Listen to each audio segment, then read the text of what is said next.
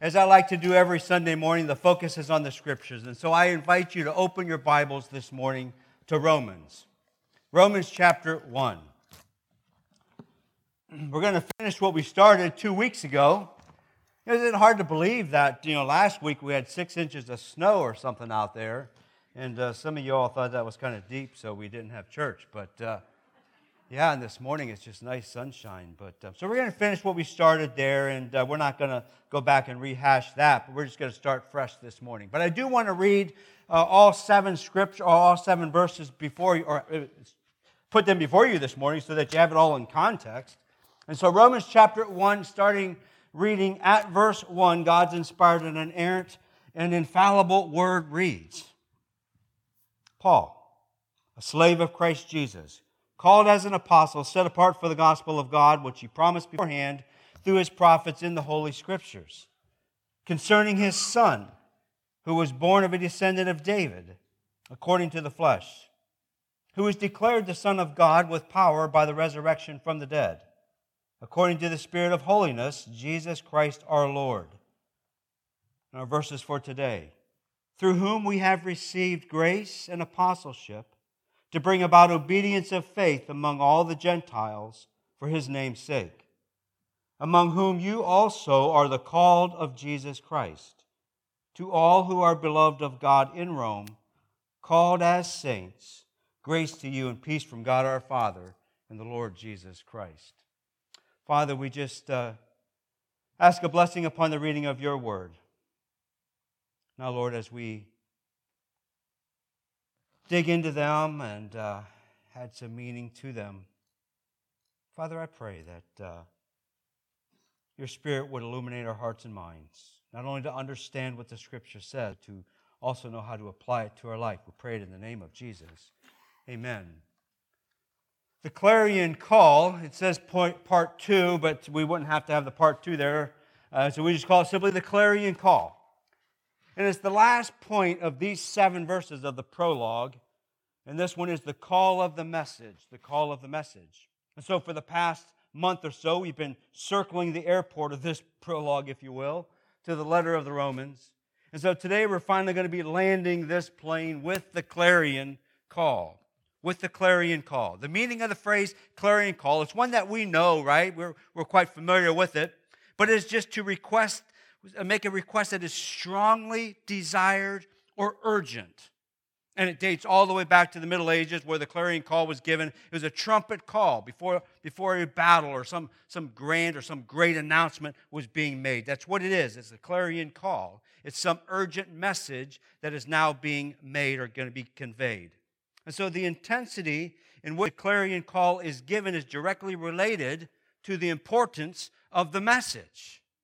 And I would offer to you this morning that the message is indeed of great importance. Two Sundays ago, our focus was on the cost of the message. And the cost of the message, the gospel of God, was grace. Was grace. We know grace is free to us, but grace costs someone something. Time to time, we hear there's no such thing as a free lunch. And indeed, there is no such thing as free lunch. Grace cost someone something. It was upon the cross that the cost of the message was paid. It was upon the cross that the wrath of God was satisfied. It was upon the cross that the debt we owe was paid. Grace cost the Father his Son, and the Son and grace cost the Son his life. Grace was ratified by the resurrection of Jesus from the grave. And the grace that you and I so desperately need is not even remotely possible for us to achieve by our own works. The grace that every single one of us desires and we know within our heart that we need, and we know that there's nothing we can do to earn it or to receive it, but it is this grace that is provided to us by his Son by Jesus and given to us by the Father. Not only have we been given this free grace, but as we notice in verse 5, and this is where we want to pick it up for today, in verse 5, that we have received grace, but we have also received an apostleship.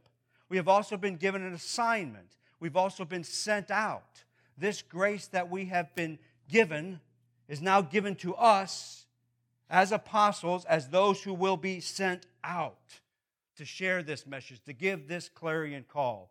And but just before we get started too far, I want to take a little bit of a pause and insert a little footnote here when we think about the word apostleship. See, apostles such as the 12 and Paul and a few others within the scriptures, they've all ceased at the end of the apostolic age. To have a biblical apostleship is clearly defined in scripture, especially in Acts chapter 1, verses 1 and 2, where a list was given, some of the, um, uh, some of the conditions were given on who could be an, a biblical apostle. And at the very end of verse 2, it says that the, the apostle must have also been there and seen and witnessed Jesus rising from the grave. So, a, a, true biblical definition of apostleship, apostle, is somebody who walked with Jesus, seen Jesus, seen him die, seen him rise again from the grave. So, in that sense, there are no apostles today in that sense. Some today like to claim this title of apostle for themselves, but they're just flat out wrong. There is no more apostles such as the ones in the scripture. This nation has ended at the death of the last person who was there and witnessed and physically witnessed the life of Jesus. However, this is where you and I come in. In a very general sense, all who are called of God have also been given an assignment, a mission. It is the call of the message, it is the clarion call. In that sense, every single one of us is an apostle because we have been given an assignment and we too have been sent out. We too have a mission to fulfill, a mission to carry out. And so I want to come back here to verse 5. Through whom, through Jesus, we have received grace, we have received an apostleship. What's the purpose of this apostleship? To bring about obedience of faith.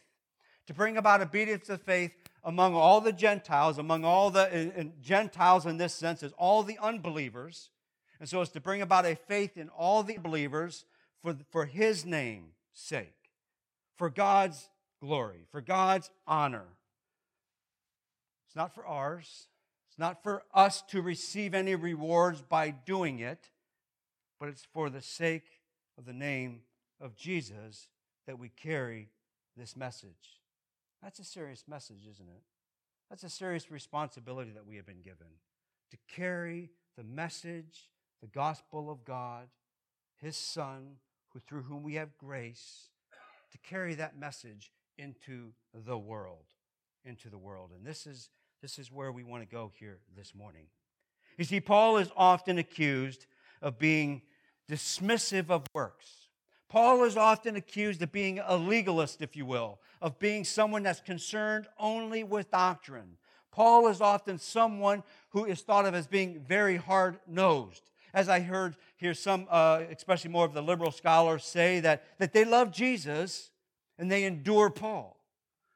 Well, I, I kind of understand what is being communicated and conveyed there, but if that's our thought of Paul, that view isn't really correct. And so hopefully, uh, as we study through this gospel or this letter to the Romans, we will see that come out.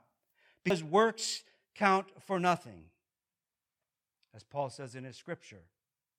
Verse 17, he says there that uh, the righteous man shall live by faith. Paul indeed did stress faith, righteousness through faith alone in Christ alone, as revealed in Scripture alone, for the glory of God alone.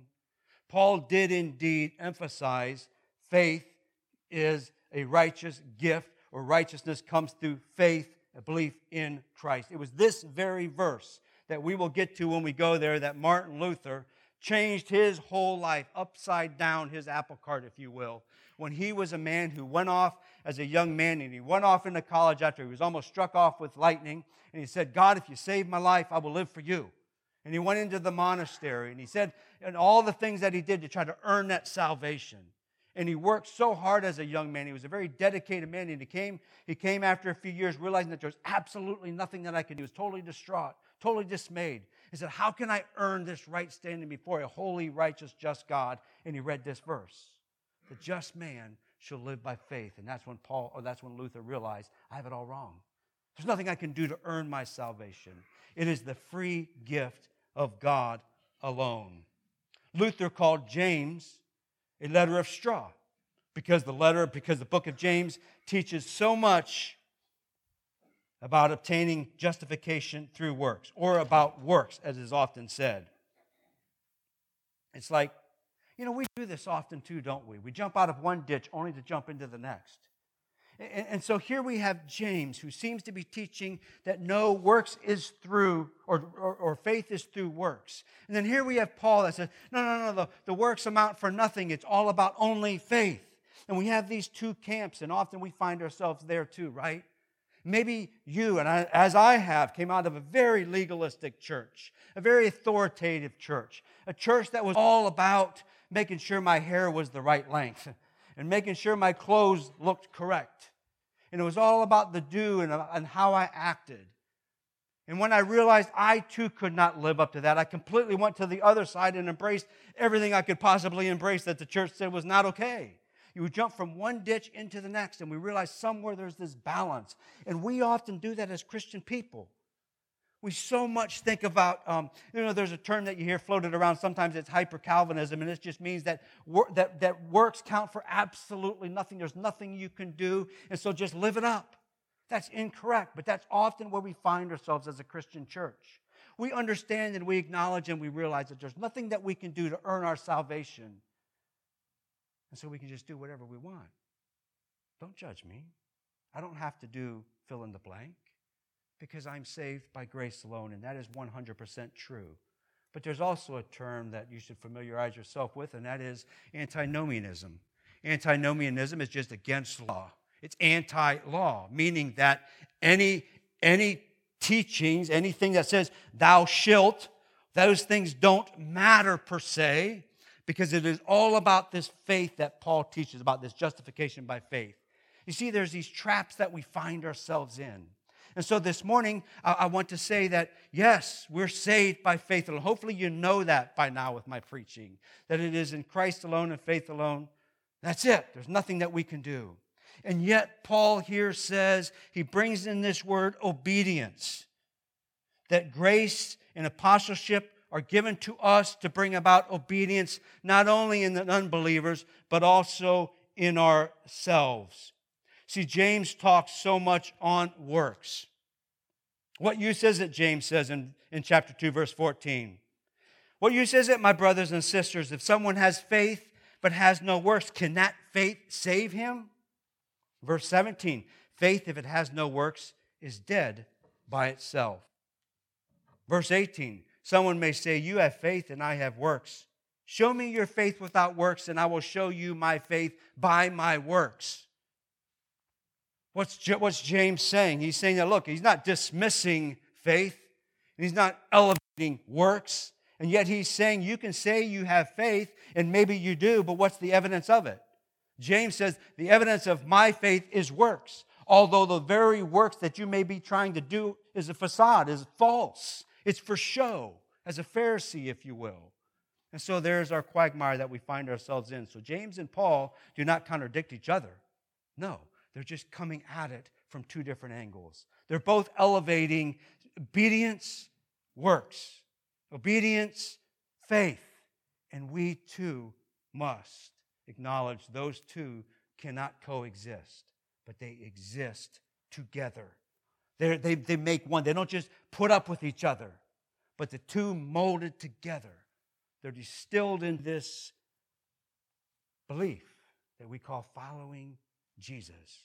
And so, as we continue in Romans, it will become clear that faith and obedience are not two separate responses to the gospel, but one unified response of obedient faith or faithful obedience.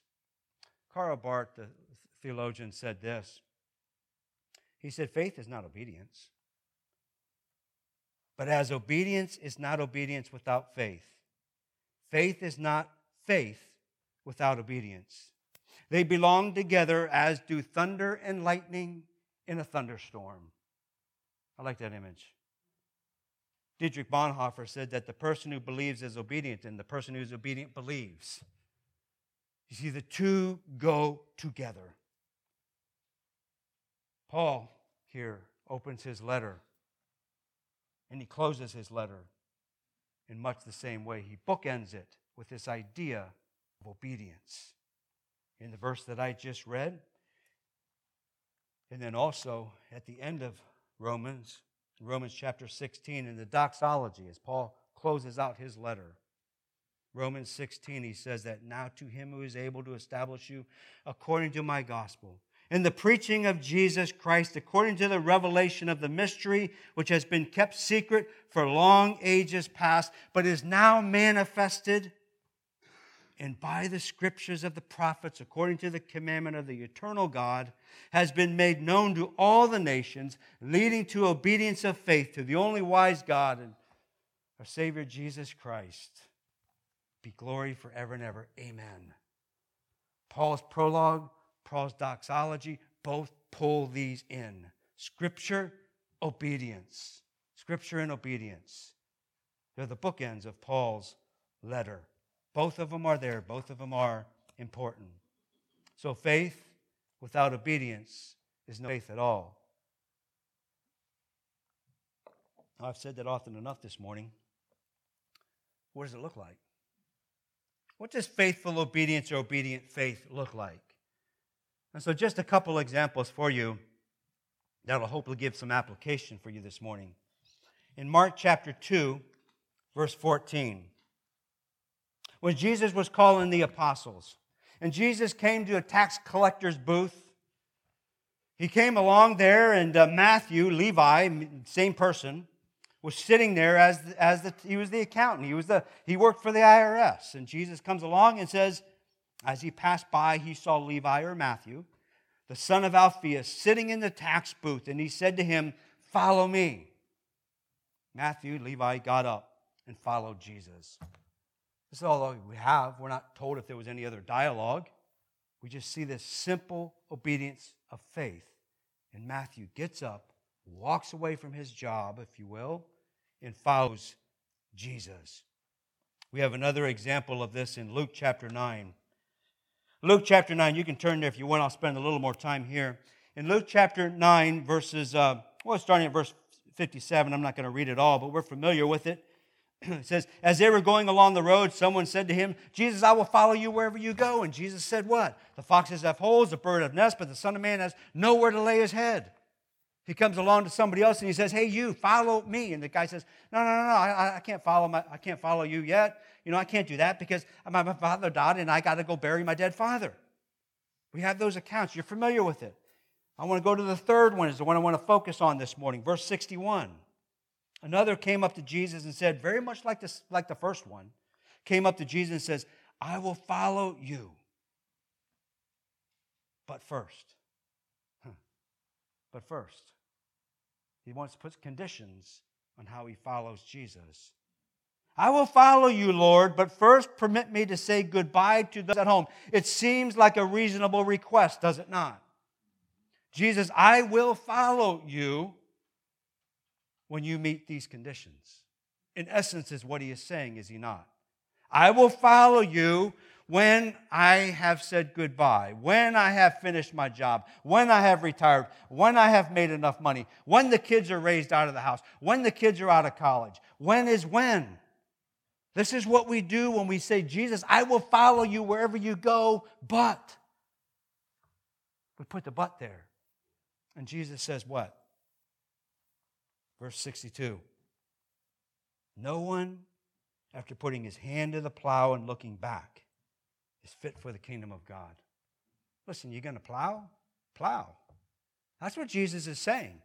Look, you're going to say you're going to follow me, and yet you're going to put these perimeters, and yet you're going to set no, okay, I'm going to give you a list of things you must meet and then I will follow you. It's no different than a man who says, I'm going to go plow in the field and then seems to lose interest in plowing and looks back and the, and the horses go wherever with the plow. Jesus says, No one who puts his hand to the plow, no one who says he's going to follow me and then doesn't follow through works for me. In essence, that's what Jesus is saying. Look, you want to follow me? Then follow me. You say you believe me? You say you have faith in me? Then be obedient. Follow what the Bible, follow what my teach, my scriptures teach. I can post and I can list and I can say all kinds of Christianese things. But without obedience, that faith is worthless. That faith is worthless. In um, verse 6, verse 6 of our text here this morning, he continues, Paul does. And he says, Among whom you also are the called of Jesus Christ. Now, what does he mean here, among whom you also are the called of Jesus Christ? So, obviously, we need to take a little look at this here, this word called. Who are the called? Is that an invitation that is given? Kletos, it certainly can mean an invitation. It's used 11 times throughout the scriptures, but only one time is it ever used as an invitation. There's only one time that this word throughout the whole scriptures, only 11 times in the New Testament, that it's in the sense of an invitation. Meaning that, that someone whose participation or presence has been requested. When we give somebody an invitation, it's up to them. Are they going to accept it or are they not going to accept it? It's used one time, 10 times. It's a request that is given which cannot be refused. You can't refuse it. You can't reject it. It is not an option. When Jesus says, Follow me, you don't put conditions on it. It's not an option. These here who are called are following Jesus because it's demand that was put on to their life. I want to give you two examples of this that will help maybe to bring some meaning to it or some understanding to it. And I want to use two other Bible writers. Paul says it often, but I want to give you an example of Jude in Jude chapter 1, there's only one chapter in Jude. Um, so in Jude, verse 1, Jude says this To those who are the called, again, he's using the word here, to those who are the called, beloved in God the Father, and kept for Jesus Christ. The called will be kept. But we'll leave that for another day. I also want to go to Revelation chapter 7. I'm sorry, Revelation chapter 17 and verse 14. It's that epic battle, right? It's, it's, it's right here when the doom of Babylon. Babylon is, well, we won't get into that, but Babylon be, be all nations or any empire. And it's at the fall of the empire. And there's going to be this epic battle at the end of the age. And, and John picks it up here in verse 7, or verse, chapter 17, verse 14, when he says this These, those kings of those empires, will wage war against the Lamb, Jesus, and the Lamb will overcome them. Why? Because he is Lord of lords and King of kings. And those who are with him are the called and chosen and faithful. Again, here we see our word. The ones who are going to join Jesus in this epic battle are the ones who are called, the ones who are chosen, and the ones who are faithful. Originally, I thought, well, that's just three words, three adjectives for the same person, but I don't think it is. It's a progression that is happening. And this is what I want to, uh, want to point out to you here this morning. It's a progression that is happening. You're called, and then you answer the call, you're chosen, and you're faithful. It's a process that happens right here. You see, not all who are called confirm their calling by faithfully following.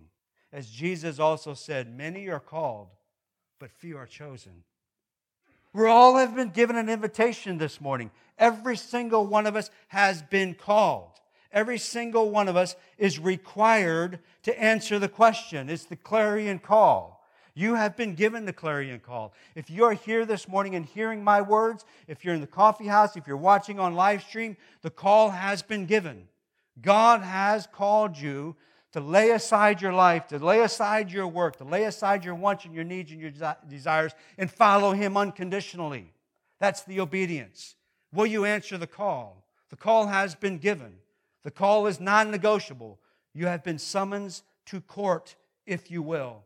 You must answer the call. Indeed, you will answer the call.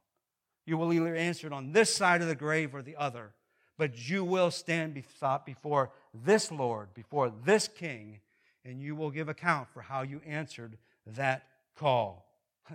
You know, life is full of regrets. It's just full of regrets. I have many. I have more than all of you put together, probably. Don't regret this one. Don't make this mistake. This is a regret that cannot be recovered from. You must answer the call. Will you accept the invitation? 2 Peter 1:10 tells us that be all the more diligent.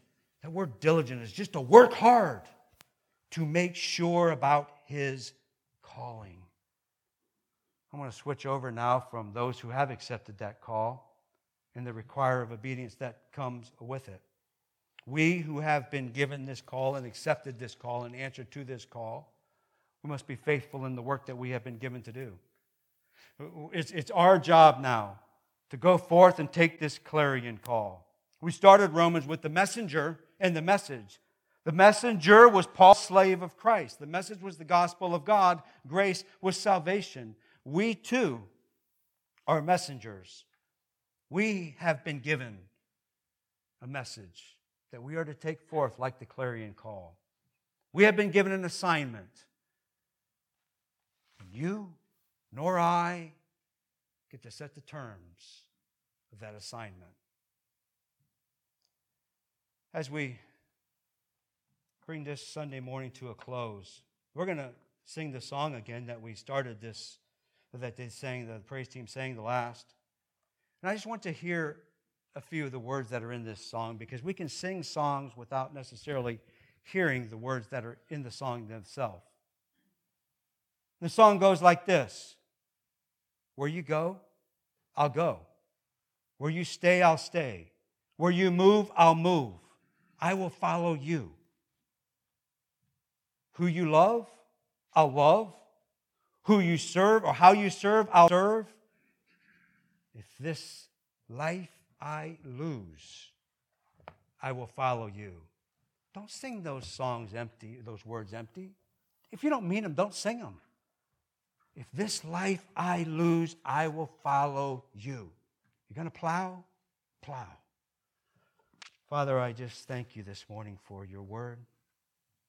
I, Father, I pray, Lord, that uh, those who hear the call will indeed answer the call. And those of us who have answered the call, Father, give us courage, give us strength. Help us to be obedient, not because it earns our salvation, but because of what you've done on our behalf to take forth that call and to say it loudly, say it often, say it to everyone. I pray these things in the name of Jesus. Amen.